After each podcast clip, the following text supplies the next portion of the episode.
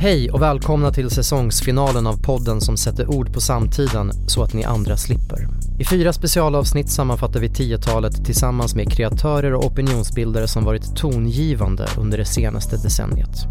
Vi har pratat om frågeställningar som präglat vår samtid och blickar nu framåt mot vad som sannolikt kommer bli den allra största frågan på 20-talet.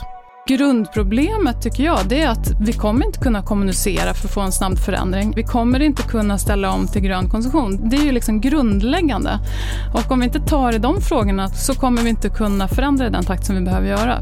Kan vi tillsammans hitta ett sätt som för oss närmare en lösning där vi kan använda vår kreativitet och vår innovationskraft och också kanske en bit mod för att pusha på de här företagen, ja då är vi en del utav lösningen. Dagens avsnitt handlar om klimatomställningen och närmare bestämt vilken roll som kommunikationsbranschen egentligen kommer spela i övergången till en fossilfri ekonomi. Är vi en del av lösningen eller problemet? Med oss har vi två personer som inte behöver någon närmare introduktion men som får en i alla fall. Katarina Graffman är doktor i antropologi med fokus på media och konsumtion. Tillsammans med professor Jakob Östberg har hon skrivit boken Vi är vad vi köper som handlar om konsumtionskulturens logik. Välkommen Katarina. Tack så mycket. Silla Levin är VD på Forsman och Bodenfors i Sverige. En byrå som numera har 600 medarbetare på sju kontor över tre kontinenter.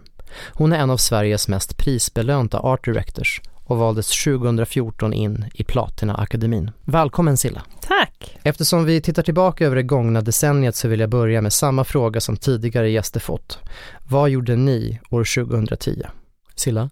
Jag var föräldraledig, satt ute i förorten och tog hand om min tredje dotter. Var rätt låst och fast i den där äh, lilla villaidyllen och kom ingenstans mellan dagishämtningar och amningar. Och eh, upptäckte väl sociala medier på riktigt. Katarina? Jag var både nyskild och nyopererad i mitt privata liv. En ny start helt enkelt. Men äh, sen jobbade jag på med mina projekt och ett projekt som jag framförallt kommer ihåg och det var att jag hjälpte Riksbankens jubileumsfond och starta ett projekt för att få ut humanister i näringslivet. Tidningen Time utser som bekant Person of the Year. 2010 blev det Mark Zuckerberg för Facebooks framväxt och dominans. 2015 blev det Angela Merkel för hanteringen av flyktingkrisen och 2016 blev det Donald Trump för att det är Donald Trump. Det här avsnittet spelas in precis innan Time utser årets person 2019. Vågar vi gissa på Greta Thunberg? Ja. Ja, jag tänker att hon har varit otroligt tongivande. Hon är lite den där äh, Messias som alla har väntat på på något vis. Den lilla människan som kliver fram och det finns någon fin David och Goliat historia i det där också. Det är många som pratar om Greta-effekten. Hur tror ni att hennes påverkan ser ut i praktiken då, på kort och lång sikt? Den absolut viktigaste funktionen med Greta, det är, tycker jag, att det visar på en ny form av demokrati. Mm. En mer praktisk form av demokrati som engagerar unga och det vet man från studier att de som börjar engagera sig när de är tonåringar är också de som är aktiva politiskt resten av livet. Det är nog den viktigaste, tror jag. Men bortom då Greta och bortom eh, hennes rörelse så har ju hållbarhet varit ett dominerande tema inom affärsstrategi och kommunikation under de här senaste tio åren. Storbolag som IKEA och H&M har försökt utveckla sina i grunden ohållbara affärsmodeller till att bli lite mer cirkulära, till exempel genom H&M's insamling av gamla textilier i sina butiker. Hur långt tycker ni att vi har kommit hållbarhetsmässigt? Alldeles för kort, tycker jag. Jag tänker att många nog tycker att vi har kommit jättelångt, eh, för vi ser hållbarhet i debatten överallt idag. Men om man tittar rent konkret på vad vi faktiskt gör med systemförändringar så har vi kommit jättekort bit. Silla? Vi jobbar ju med några av de där stora svenska företagen som till exempel IKEA och H&M och tittar man in under huven så görs det enormt mycket. Det är en frenesi där och man har satt upp ganska så offensiva mål för sitt hållbarhetsarbete. Men vad som ännu har kommit ut till marknaden och var vi befinner oss i den där omställningen så är vi ju, har vi kommit alldeles för kort. Tittar man på målen liksom för klimatutsläppen så går ju kurvan åt fel håll. Den ska ju peka brant neråt nu. Och det gör den inte än. Men jag tycker också att Du sa ju de senaste tio åren. Jag skulle vilja säga att det är först egentligen det senaste ett och ett halvt året som man verkligen känner skillnad, kan jag känna i alla uppdragen som kommer till oss. Innan dess, då var det någon enstaka liten brief, någon liten på sidan av-grej och ibland kunde man uppleva hur man försökte kämpa för att liksom, tusan kan vi inte lyfta det här, det vill ändå konsumenterna och det här är ju en viktig fråga. Och då var det alltid lite satt på kostnadskontot på något vis. Men nu har man insett att det här är ju en affärsrisk att inte ta de här frågorna på allvar och sätta dem i kärnan i verksamheten. Och det ser man att företag efter företag gör nu och det springs på utav tusan. Så jag hoppas ju att vi har en stor effekt och vänta redan nästa år och året därefter. Men ja, det går för långsamt. Du driver Sveriges största byrå med makten att göra ett globalt avtryck. Hur jobbar ni med hållbarhetsfrågan internt? Nu har vi jobbat aktivt med hållbarhetsfrågan det senaste året, får jag väl säga. Där vi tidigare, sedan långt tillbaka, har haft en hållbarhetspolicy, men vi har också gjort eh, olika interna ja, lite symbolhandlingar kan man säga också för att lyfta frågan som att vi äter bara vegetariskt när vi bjuder våra kunder och vår personal på mat och vi reser bara med tåg mellan Stockholm och Göteborg till exempel. Men vi har också börjat titta på vad kan vi göra i våra uppdrag? För att eh, när det kommer till människor, 600 i världen eller uppåt 300 i Sverige i koncernen, så är ju inte det en stor skillnad man kan göra. Men tittar man i våra uppdrag eh, så kan man ju säga att den sammanlagda medierösten om man lägger alla våra stora uppdragsgivare på varandra, det är ju en jättemegafon. Så nu har vi en hållbarhetsgrupp som jobbar med exakt vad kan vi göra för att ta oss längre och ställa de rätta frågorna i varje brieftillfälle, i varje diskussion när vi diskuterar vilken den kreativa lösningen ska bli. Katarina, du är medförfattare till studien Homo Consumericus 2028. Hur ser du att vår konsumtion kommer att förändras under 2020-talet? Inom vissa hållbara grupper så kommer man att förändra sin konsumtion, men eh, huvuddelen, majoriteten, kommer inte förändra sin konsumtion om det inte sker andra typer av förändringar runt omkring. Så jag tror inte det kommer ske jättestora förändringar just på konsumtionsbeteenden faktiskt. Men hållbarhetskommunikation måste ju verkligen ändras från att man berättar och informerar till att man snarare åstadkommer beteendeförändring. Jag undrar om byråer och marknadsavdelningar har det som behövs för att leverera den beteendeförändringen. Behövs det en helt ny kompetens för att möta de utmaningar vi står inför? Mm. Jag kan prata ganska länge om det där för att jag har jobbat en hel del med företag och jag har jobbat en hel del med byråer och jag säger att det är ganska skrämmande bilder utav hur man förhåller sig till insikt och hur snabbt det ska gå och hur företagen också trycker på att det ska gå snabbt och så vidare. Jag tror absolut att det kommer behövas mer humanistisk och eh, framförallt beteendevetenskapliga kompetenser som inte minst kan sitta och läsa igenom och göra andra tolkningar utav den typen av undersökningar man jobbar med som är, bygger väldigt mycket på service och olika typer av statistiska undersökningar. Och i det så hittar man också spår till förändring på en mycket mer fundamental nivå som gör att man skulle kunna göra en annan typ av kommunikation. Säger du att det behövs beteendevetare och antropologer på de platser där det sitter planners idag? Ja, Silla, vad tror du om det? Ja, spännande. Du kanske ska komma och jobba hos oss. För våran del som byrå så har ju vi alltid, jag skulle säga att det är en del av våran framgång, att vi alltid haft människorna väldigt nära. Det vi har gjort har ju kretsat kring människan hela tiden. Var befinner sig konsumenterna? Vad vill de? Vad längtar de efter? Vad är deras utmaningar? Och så vidare. Och att jobba med insikter om mänskliga beteenden, inte bara utifrån exakt vad köper kunden idag och hur ser det ut, utan lägga ihop det med stora strömningar i världen. Det är ju det som gör att man hittar rätt. Jag tycker att vi är väldigt bra på det och jag tror att många byråer generellt jobbar mycket med det idag. Jag skulle inte säga att jag ser direkt att vi saknar någon kompetensbrist i det, men det är klart att ännu mer kanske förstå hur människan fungerar, ja, det kanske inte skadar. För jag, jag vill trycka lite på den känsliga punkten, elefanten i byråbranschen någonstans. Och det är vilken roll som reklam och kommunikationsbranschen egentligen kommer spela i klimatomställningen. Är man en del av lösningen tack vare den här förmågan att ändra beteenden eller är man en del av problemet eftersom verksamheten i grunden går ut på att öka konsumtionen och sälja grejer. Och vi är många som försöker prata runt det här. Men jag vill ha ett svar. Mm. Är vi en del av lösningen eller en del av problemet? Jag måste ändå säga att jag har haft några personliga sömnlösa nätter för något år eller två sedan när jag funderade över den här frågan. Vad går vårt jobb ut på egentligen och så vidare. Men det beror ju också på hur man ser byråer. Om man ser att vi bara finns till för att kränga mer prylar, ja då kanske man landar där. Har du en vilja eller en ambition att visa var du är på väg, då känner jag att det är en uppdragsgivare vi kan ta oss an. Och kan vi tillsammans hitta ett sätt som för oss närmare en lösning där vi kan använda vår kreativitet och vår innovationskraft och också kanske en bit mod för att pusha på de här företagen, ja då är vi en del utav lösningen. Jag tror så här att det är inte byråerna och kommunikationen som sitter på lösningen. Om du har företag som gör gott, som gör bra i affärsstrategin, så kan byråer göra underverk för deras produkter. Och det är väl där kärnan ligger, snarare än att byrån skulle egentligen kunna göra någonting. För marknadsför man ett företag som inte har en god affärsstrategi, nej, men då gör man ju ont. Så det är en falsk dikotomi att säga är vi en del av lösningen eller en del av problemet? Det skulle jag säga, för det är inte kommunikatörerna som är lösningen eller problemet. Jag gör bland annat ett projekt nu eh, som handlar om hur ska man få människor att inte använda så många plastpåsar väldigt enkelt säger jag, höj priset. Nej, då ska man liksom komma fram till hur ska vi kunna kommunicera fram att människor förändrar beteenden.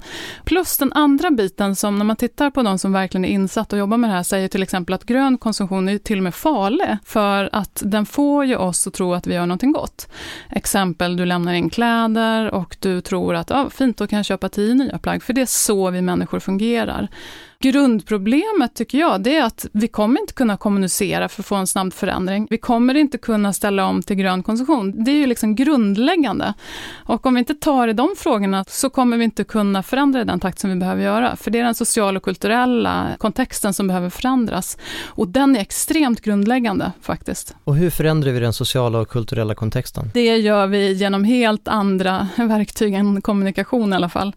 Eh, det handlar om regleringar, det handlar om lagstiftning, coaching, eh, det kan handla om nudging, det handlar om att förändra eh, statusvillkor, det handlar om att förändra den berättelsen vi har om välstånd. För när man tittar på det och människors inställning till att gå från något som vi har nu som är väldigt bra, vårt sätt att leva har ju aldrig, har ju aldrig varit så här bra egentligen och då är det jättesvårt. Det krävs enormt stora verktyg för att få människor att förändra beteenden i sitt eh, vardagsliv. Och då kan jag säga att information, kommunikation, nej, Nej, nu vill jag säga emot. Nudging fungerar ju inte utan att du kommunicerar om det till exempel. Det kan du ju i alla de små stegen, det kan man göra i små eh, avgörande tillfällen att jag förstår att om jag tar mer mat på tallriken än vad jag kan äta upp så i slutändan blir det så här många ton mat som går till spillo eller vad det är på en restaurang. Men jag tycker också att kommunikation i stort, kreativ kommunikation där man kan använda de emotionella värdena för att få människor att förstå på riktigt. Det handlar ju om att förenkla budskap och berättelser där man ska göra stora förflyttningar. Jag håller med dig till den ur det perspektivet att kommunikation i sig är ju liksom värdelöst om det bara verkar ensamt, men det måste ju ske i samband med att man pratar om stora förändringar eller saker som man gör. Man pratar om story doing inte bara storytelling. Om man skulle säga hur reklamen fungerade för länge, länge sedan, så var det ju att måla världar som inte fanns.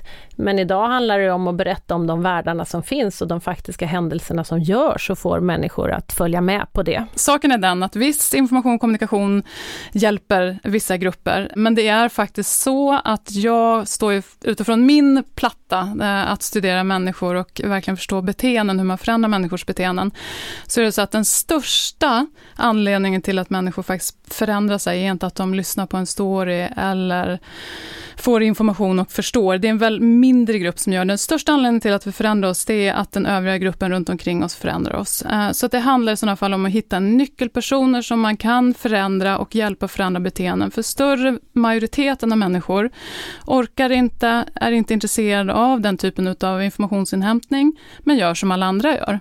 Men är det inte en begreppsförvirring här i definitionen av kommunikation då? För när du säger vi måste förändra sociala och kulturella beteenden, så säger jag det är kommunikation som är svaret på den frågan. Jag säger att det inte är det. Varför dricker så många Oatly idag? Det är ju 100% samma produkt förpackad i en helt annan story. Varför går vi mot ett, en framtid där klimatet håller på att eh, ta koll på människan? Det är precis samma frågeställning i så fall. Om vi hade börjat förändra oss för 10-15 år sedan hade vi inte haft den krisen och den pressen vi har idag. Vi har vetat så länge, den här diskussionen har funnits så länge den vetskapen har suttit väldigt mycket hos olika forskare. Det är ju för att det här ämnet är så fruktansvärt komplext. Tittar man på hållbarhetsbegreppet bara i sig så innefattar det de tre olika, både det ekonomiska och det sociala och det miljömässiga perspektivet. Och sen så tittar du på de globala hållbarhetsmålen som är 17 stycken som täcker in så många olika områden så man blir alldeles yr i skallen.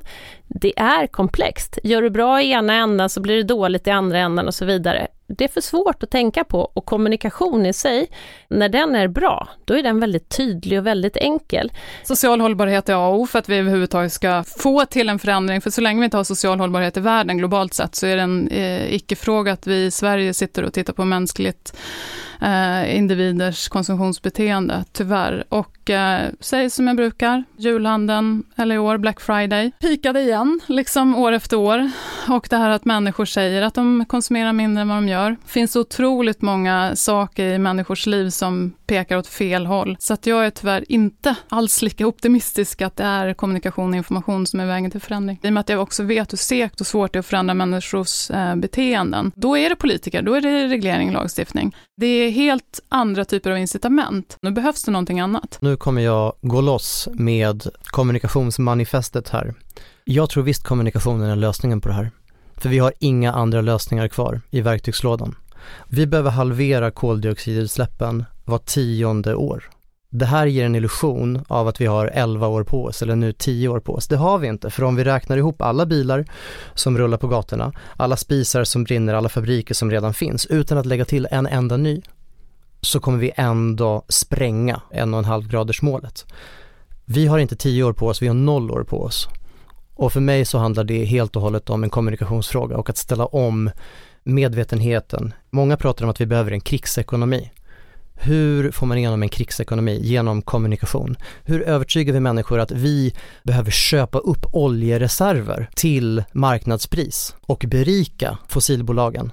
Hur säljer vi det till en progressiv rörelse som lever i någon sorts ideologisk kamp? Genom kommunikation. Mm. För mig så handlar i stort sett alla våra utmaningar inom just klimatomställningen om att sälja pragmatiska, verklighetsnära lösningar som kommer påskynda det här och det gör inte vi utan kommunikationskunskap. Mm.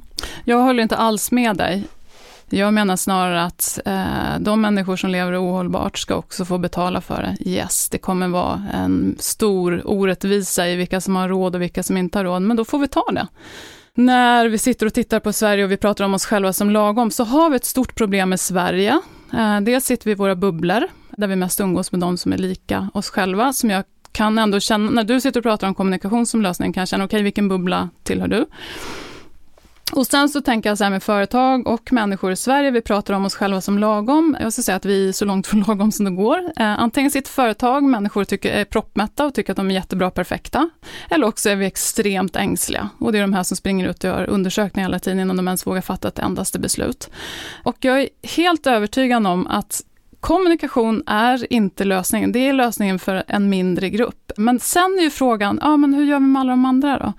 Uh, och det är den stora frågan och då är ju till exempel lösningen att nej, det ska kosta att leva ohållbart. För det som kostar, det kan man ju se att de som har ekonomiska incitament, där ser man att det påverkar människor mest, hur de förändrar beteenden.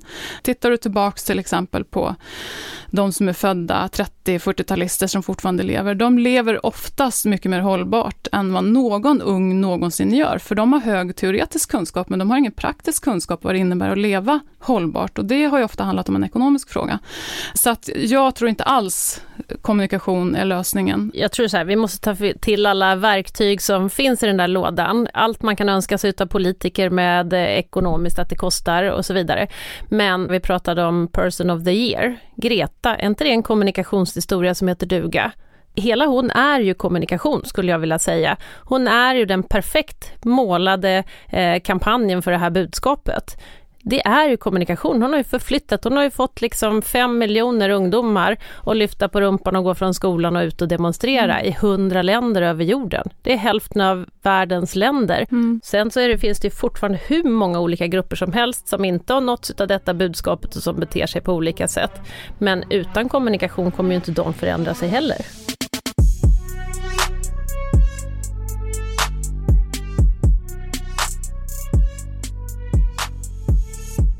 För en människa med en hammare ser varenda problem ut som en spik. Jag är medveten om att kommunikation är min hammare och att jag slår vilt omkring mig just nu. Om jag förstår dig rätt Katarina så säger du kommunikation är inte lösningen, radikal policy är det, radikal reglering.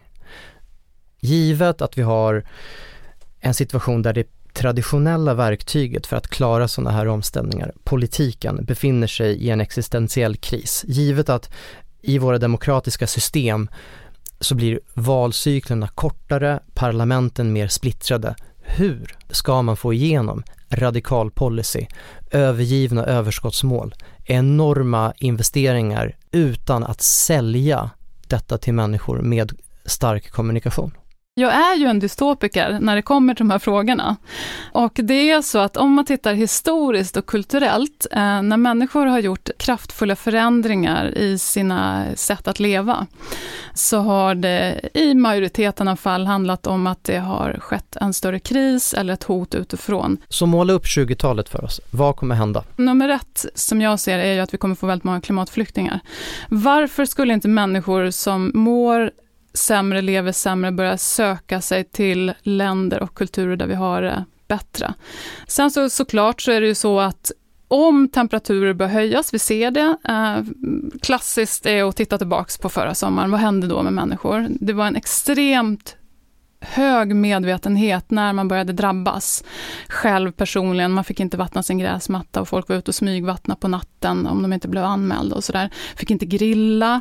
Folk började bli mer, mer eh, medvetna om vad som Jag pågår. Jag tycker att någonting som är intressant i det här också är ju begreppet social tipping point den här mäktiga snöbollseffekten som händer, alltså man har ju gjort undersökningar och det här kan säkert du bra Katarina, men där man ser att en åsikt som har varit lite udda ute på kanten tidigare, när man kommer upp i en mängd människor som är 25 procent, då så tenderar det att tippa över och sen så har du en majoritet och då går det väldigt, väldigt fort. Och det är det vi ser i eh, eh klimatfrågan nu.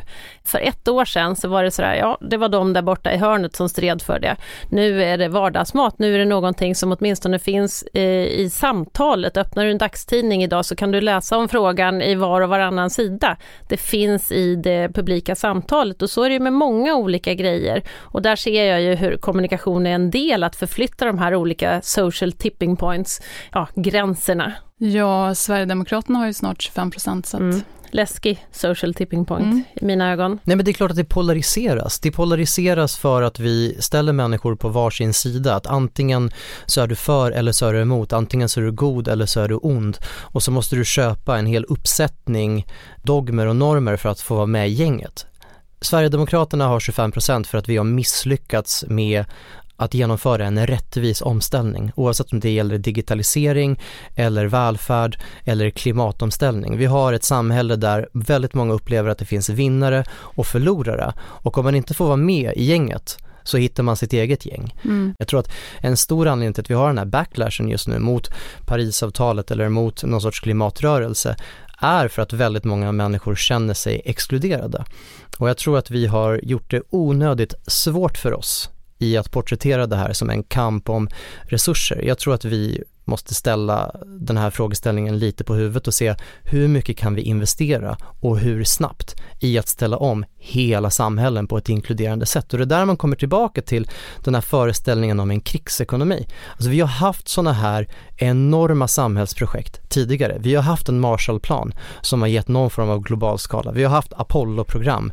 Vi har haft massor med enorma insatser där samhälle och näringsliv har krokat arm för att göra väldigt mycket på väldigt kort tid. Och jag tror att om vi från samhällets håll visar att det finns resurser, vi kan släppa överskottsmålet som vi håller i desperat av gammal vana, så kan någonting annat hända. Det kanske inte är så att vi i Sverige behöver ha 35% av BNP i statsskuld samtidigt som människor i stora delar av landet känner att de inte kan har råd med en hållbar omställning. Det kanske finns en annan väg framåt. Det stora problemet är att vi är slavar under finansmarknaderna när det egentligen borde vara tvärtom. Jag menar, jag ser hur mycket handlingskraft som helst i privata företag, i stiftelser, i massor med verksamheter som inte är bakbundna av finansmarknadens logik. Kanske måste vi se över de finansiella systemen. Nu blir jag utopiker på riktigt, mm. men kanske måste mm. vi hitta sätt att utmana den logiken och det för mig är inte att spola kapitalismen helt och hållet. Jag menar Financial Times bedriver ju en frän kampanj mot kapitalismen som den ser ut idag för att vi vet hur sådana här berättelser mm. slutar. Mm. Problemet idag, lite som du var inne på nu, eh, du säger att det kapitalistiska systemet är bra, men du ser kanske andra former som det skulle behöva utvecklas. Och då kan jag säga att jag älskar verkligen idén, den liberala idén om den fria människan som har möjlighet att välja fritt. Och sen säger jag, men jag vet också att väldigt många människor inte klarar det utan då behöver man andra typer av verktyg för att kunna styra en snabbare förändring. Och det kan man knappt säga, för då får man eh, ner med rullgardinen och så säger folk, ja, är du kommunist eller? Nej. Så vi kan inte ens ha en kommunikation om vad man egentligen skulle behöva göra för effektivt kunna förändra snabbare. Det föranleder ju då frågan, klimatdiktatur? Frågetecken. Det kanske är det som kommer när trycket blir hårt utifrån. För det som du pratar om, är att vi har ställt om förut med krigsekonomi och så vidare, ja men då var det tryck. Då hade ju någonting hänt som var radikalt annorlunda. Eh, det är därför man också samlas, för det är ju det man ser, att när det trycker på utifrån, det är då man får de här um, överbryggningseffekterna mellan olika politiska åsikter, mellan olika vetenskaper, eh, mellan olika grupper av människor. Eh, för att då samlas vi. Det är ju konstaterat att det är då det händer. Så att jag tror att vi behöver lite tryck utifrån, eh, någon form av liksom påminnelse att ja, nu kommer klimatförändringen och då kommer det börja hända saker. Tänk ozonfrågan som var aktuellt för ett antal år sedan. Då lagstiftade man, men man gjorde det med en viss framförhållning. Man sa om så här många år, då kommer det vara förbjudet att ha eh, kylskåp eh, som släpper ut freoner. Ja. Och det gjorde att tillverkarna fick den tiden på sig som de behövde. Ja, när det året inföll, ja då fanns det inga sådana. Det är en av de bästa omställningarna som har gjorts. Jag menar, titta på det jag sa, bara pratade om hur vi gjorde internt på Forsman och Bodenfors när vi bestämde att vi skulle åka tåg och inte skulle servera kött. Det frågade vi inte om, det bara vi bestämde, så gjorde vi det. Så pep man lite första veckan och sen så var det en stolthet över att vi väljer tåget och vi väljer vegetariska. Då fanns det en historia att berätta och man kände liksom att ja, vi har åtminstone gjort någonting. Det där tycker jag är ett jättebra exempel, för det handlar inte om kommunikation. Och det ser man ju när man till exempel, om man som bostadsbolag bara erbjuder hållbara alternativ, där det inte är upp till individen att plötsligt sitta och välja, utan det här är vad som finns.